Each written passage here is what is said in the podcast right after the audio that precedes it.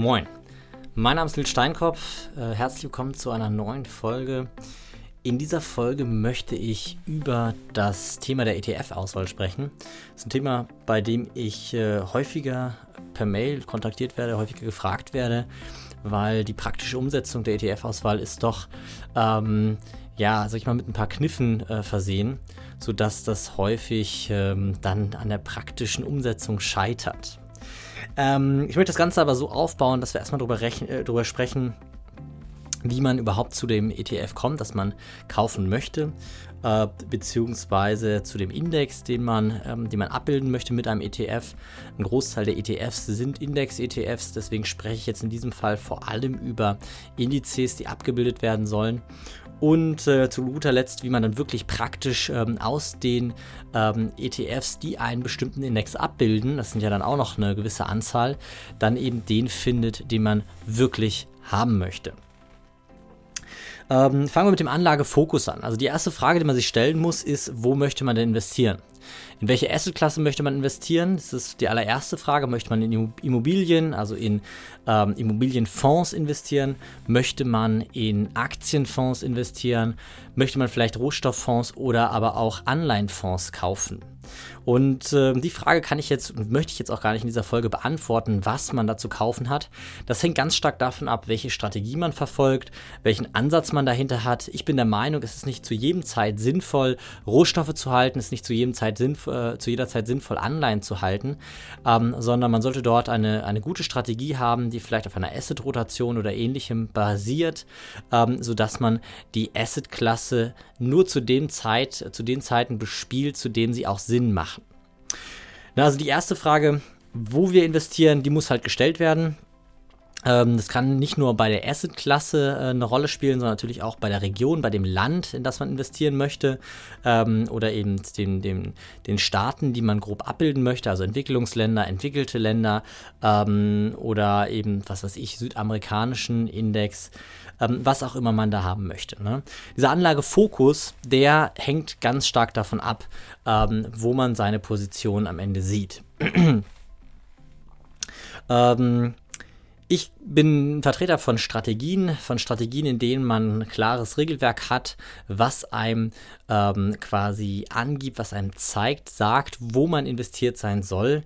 Ähm, und das ist für den Anlagefokus aus meiner Sicht das Wichtigste. Also bevor man anfängt, ein ETF zu suchen und zu kaufen, sollte man sich überlegen, was für eine Strategie verfolgt man. Ähm, ein häufiger Ansatz ist äh, die einfachste Strategie, die es gibt, eine passive Investition. Ähm, ich bin kein großer Freund von passiven Investitionen, ähm, weil ich der Meinung bin, dass man mit ähm, guten, einfachen, aktiven Investitionen deutlich besser investieren kann, geringere Risiken ähm, hat. Ähm, aber bevor man gar nicht investiert, ist auch die passive Investition aus meiner Sicht ein guter Weg, Vermögen aufzubauen. Wenn wir jetzt den Ansatz einer passiven Investition haben, ähm, dann ist im Prinzip wirklich nur noch die Frage zu stellen, in welchen, ähm, in welchen Index man investieren möchte. Wenn man sich dazu entschieden hat, man möchte einen äh, 70-prozentigen ähm, oder einen 60-prozentigen Aktienanteil haben, einen 40-prozentigen Anleihenanteil, also ein klassisches 60-40-Portfolio, ähm, so findet man das auch häufig bei äh, Vermögensverwaltung oder auch bei, ähm, bei professionellen Anlegern jeglicher Art, ähm, dann würde man sagen, okay, alles klar, ich brauche einen Index, der, ähm, der Aktien abbildet zu 60 Prozent und ich brauche einen Index für Anleihen. So, und ich möchte einfach mal den, die Auswahl des Aktienindex durchspielen. Wenn ich ähm, jetzt einen Aktienindex auswähle, ich sage jetzt einfach mal den S&P 500, weil ich mich dazu entscheide, in die größten 500 Unternehmen der USA zu investieren, dann ähm, und dann in den Auswahlprozess für das ETF komme, dann ähm, ist es in der Regel so, dass dort Fragen oder ähm, Eigenschaften äh, existieren, wo man als äh, normaler Privatanleger mit seinem Latein am Ende ist. Und ich möchte diese Eigenschaften oder diese, diese Eigenschaften, die ein ETF haben kann, mal kurz ein bisschen umschreiben und klar machen, auf welche man dort achtet achten muss. Ne? Ähm, angefangen ist das Ganze bei der, beim Fondsvolumen, bei der Fondsgröße. Also ein ETF ist ja nichts weiter als ein, ein börsengehandelter, deswegen ET, Exchange Traded Fund, also ein börsengehandelter Fonds. Und ähm, egal bei welchem börsengehandelten Wertpapier, das Volumen spielt eine sehr wichtige Rolle, weil es ist am Ende dafür ähm, ähm, oder hat am Ende einen großen Einfluss auf die Liquidität der Aktie, also auf die, ähm, auf die Geschwindigkeit, mit der man eine Aktie kaufen und verkaufen kann. Ähm, das Fondsvolumen bei einem ETF sollte mindestens 50, wenn nicht eher 100 Millionen Euro betragen. Ähm, darunter sind ETFs zu klein. Äh, sie werden dadurch nicht, nicht liquide genug gehandelt. Es kann dann sein, dass wenn man seine Anteile abstoßen möchte, dass das etwas länger dauert. Und vor allem, das ist viel wichtiger, ähm, die äh, ETFs sind nicht, ähm, sind nicht effizient, weil ähm, die ETF-Grundstruktur ist relativ, ähm, ist relativ aufwendig, sage ich jetzt mal. Und desto größer ein ETF wird, desto, äh, desto äh, des, nicht desto mehr Aufwand ähm, ähm, steht dahinter, sondern äh, wenn man, ich sag mal, eine Milliarde oder zwei Milliarden in einen ETF investiert hat, ist das ungefähr der gleiche Aufwand für den Anbieter, wie wenn 50 Millionen investiert sind. Und dadurch ist natürlich der Fall, dass gewisse Kosten ähm, bei großen Fonds, also da, wo das Anlagevolumen sehr groß ist, ähm, natürlich viel besser auf die Masse verteilt werden. Das heißt, so ein ETF wird äh, günstiger. Und da kommen wir zum nächsten äh, Begriff, nämlich der Gesamtkostenquote oder ähm, auf Englisch Total Expense Ratio. Und das ist äh, im Prinzip nichts weiter als die Kosten, äh, die Gesamtkosten in Prozent äh, pro Jahr, die so ein ETF hat. Das heißt, wenn ich investiere und der, der Index sich um, um äh, also nicht bewegt, keine Rendite erzielt, keine Wertentwicklung hat, das heißt bei 0% ähm, Rendite bleibt oder bei 100% des Kapitalwerts, dann werden wir mit einem ETF trotzdem ein paar Gebühren haben. Und diese Gebühren liegen bei den meisten ETFs sehr, sehr niedrig. Unter 1% sollten sie liegen, auf jeden Fall liegen. Ähm, äh, wenn man gute ETFs hat, dann kommt man in den 0-Bereich. Ähm, das heißt, sehr günstig. Und dort kann man als als Richtwert, Richtgröße betrachten, dass die Total Expense Ratio umso kleiner ist, desto größer der ETF ist ähm, weil das einfach an Effizienzen liegt, die durch Größe vor allem erreichbar sind. Das heißt, nachdem wir das Fondsvolumen betrachtet haben, betrachten wir die Gesamtkostenquote, die sollte möglichst niedrig sein. Ähm, es gibt noch eine Sache, das Fondsalter ist eine eine Zahl, die man auf jeden Fall auch angucken muss, ähm, weil äh, ich sag mal, ein Fonds sollte mindestens ein Jahr alt sein. Sonst hat man nämlich keine ähm, vernünftigen äh, Zahlen zum Auswerten. Äh, die Total Expense Ratio lässt sich da nicht bestimmen ähm, und äh, damit ist quasi, äh, sind quasi die Richtgrößen, die Eigenschaften für uns schwer bestimmbar. Das heißt, Kriterium Nummer drei, Fondsalter mindestens ein Jahr. Ähm, dann, wenn ich ETFs kaufe, kaufe ich diese äh, nur als replizierte Version. Das heißt, ähm, ich kaufe ETFs nur vollständig repliziert.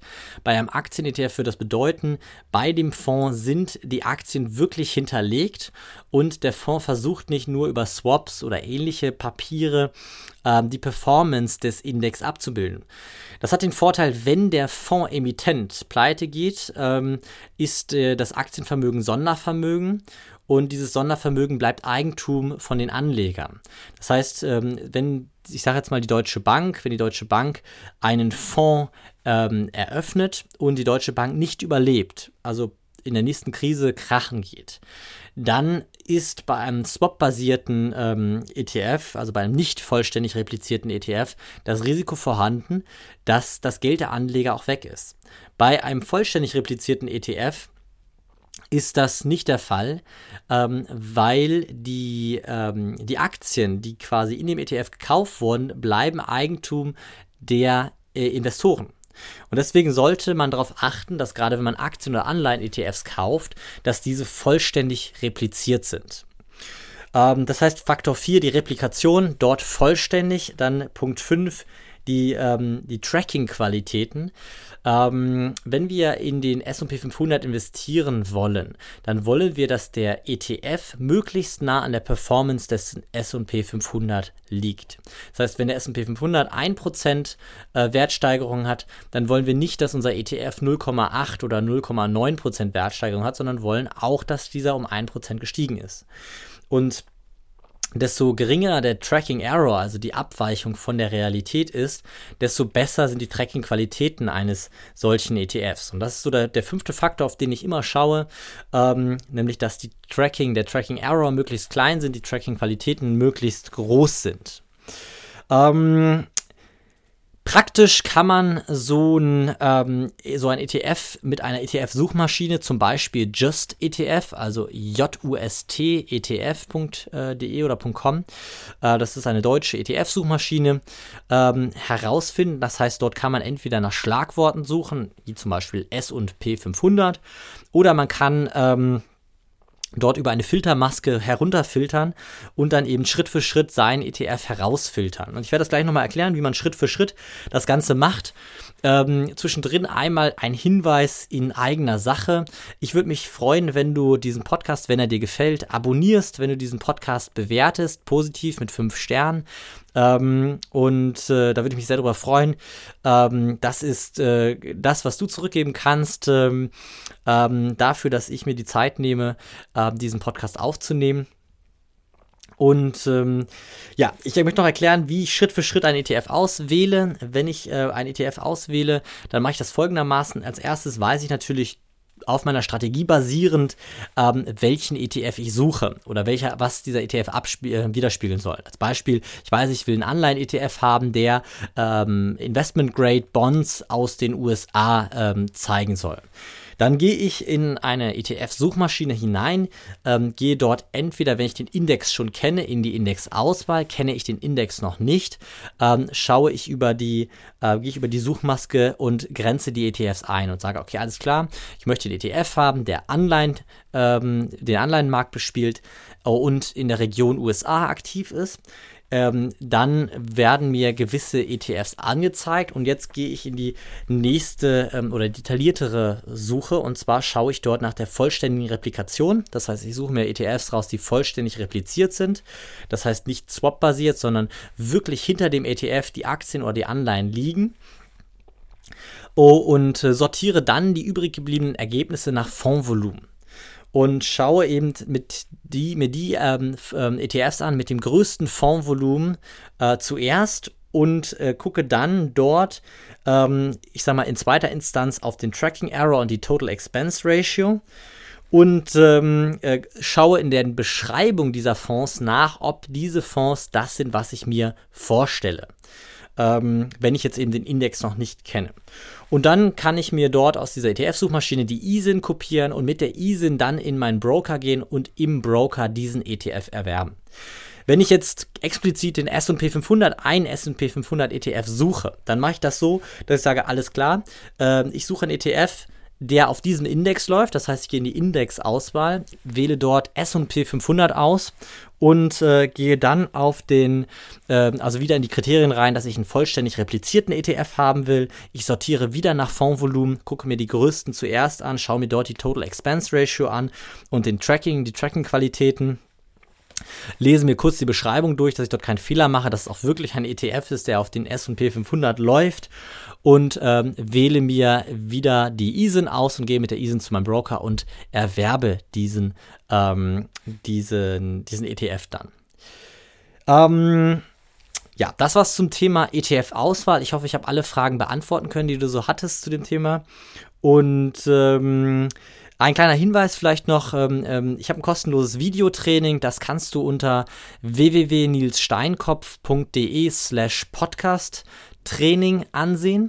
Und ähm, also äh, www.nilssteinkopf, Steinkopf mit P und Doppel F geschrieben. Ich habe den Link auch nochmal in den Show Notes unten, slash Podcast Training, ähm, zusammengeschrieben in einem Wort. Und dort habe ich ein kostenloses Videotraining ähm, aufgenommen. Ähm, es ist sehr schwierig, über den Podcast, über das Audioformat alle Inhalte, alle Informationen äh, zu vermitteln. Deswegen habe ich mir die Mühe gemacht, das Ganze nochmal in einem Videoformat zu machen. Also dort ähm, eine, einen Strategieansatz äh, zu erklären. Und äh, das kann ich nur empfehlen. Ähm, schau dir das gerne mal an. Und äh, ansonsten soll es das für heute gewesen sein. Das ähm, war die Folge zu der ETF-Auswahl. Wenn Fragen dazu sind, kannst du diese gerne in der Aktien-Community auf Facebook, den Link dazu findest du auch in den Shownote, äh, Shownotes stellen oder ähm, mir gerne auch eine Mail an team.nilssteinkopf.de senden. Vielen Dank, bis zum nächsten Mal. Ciao.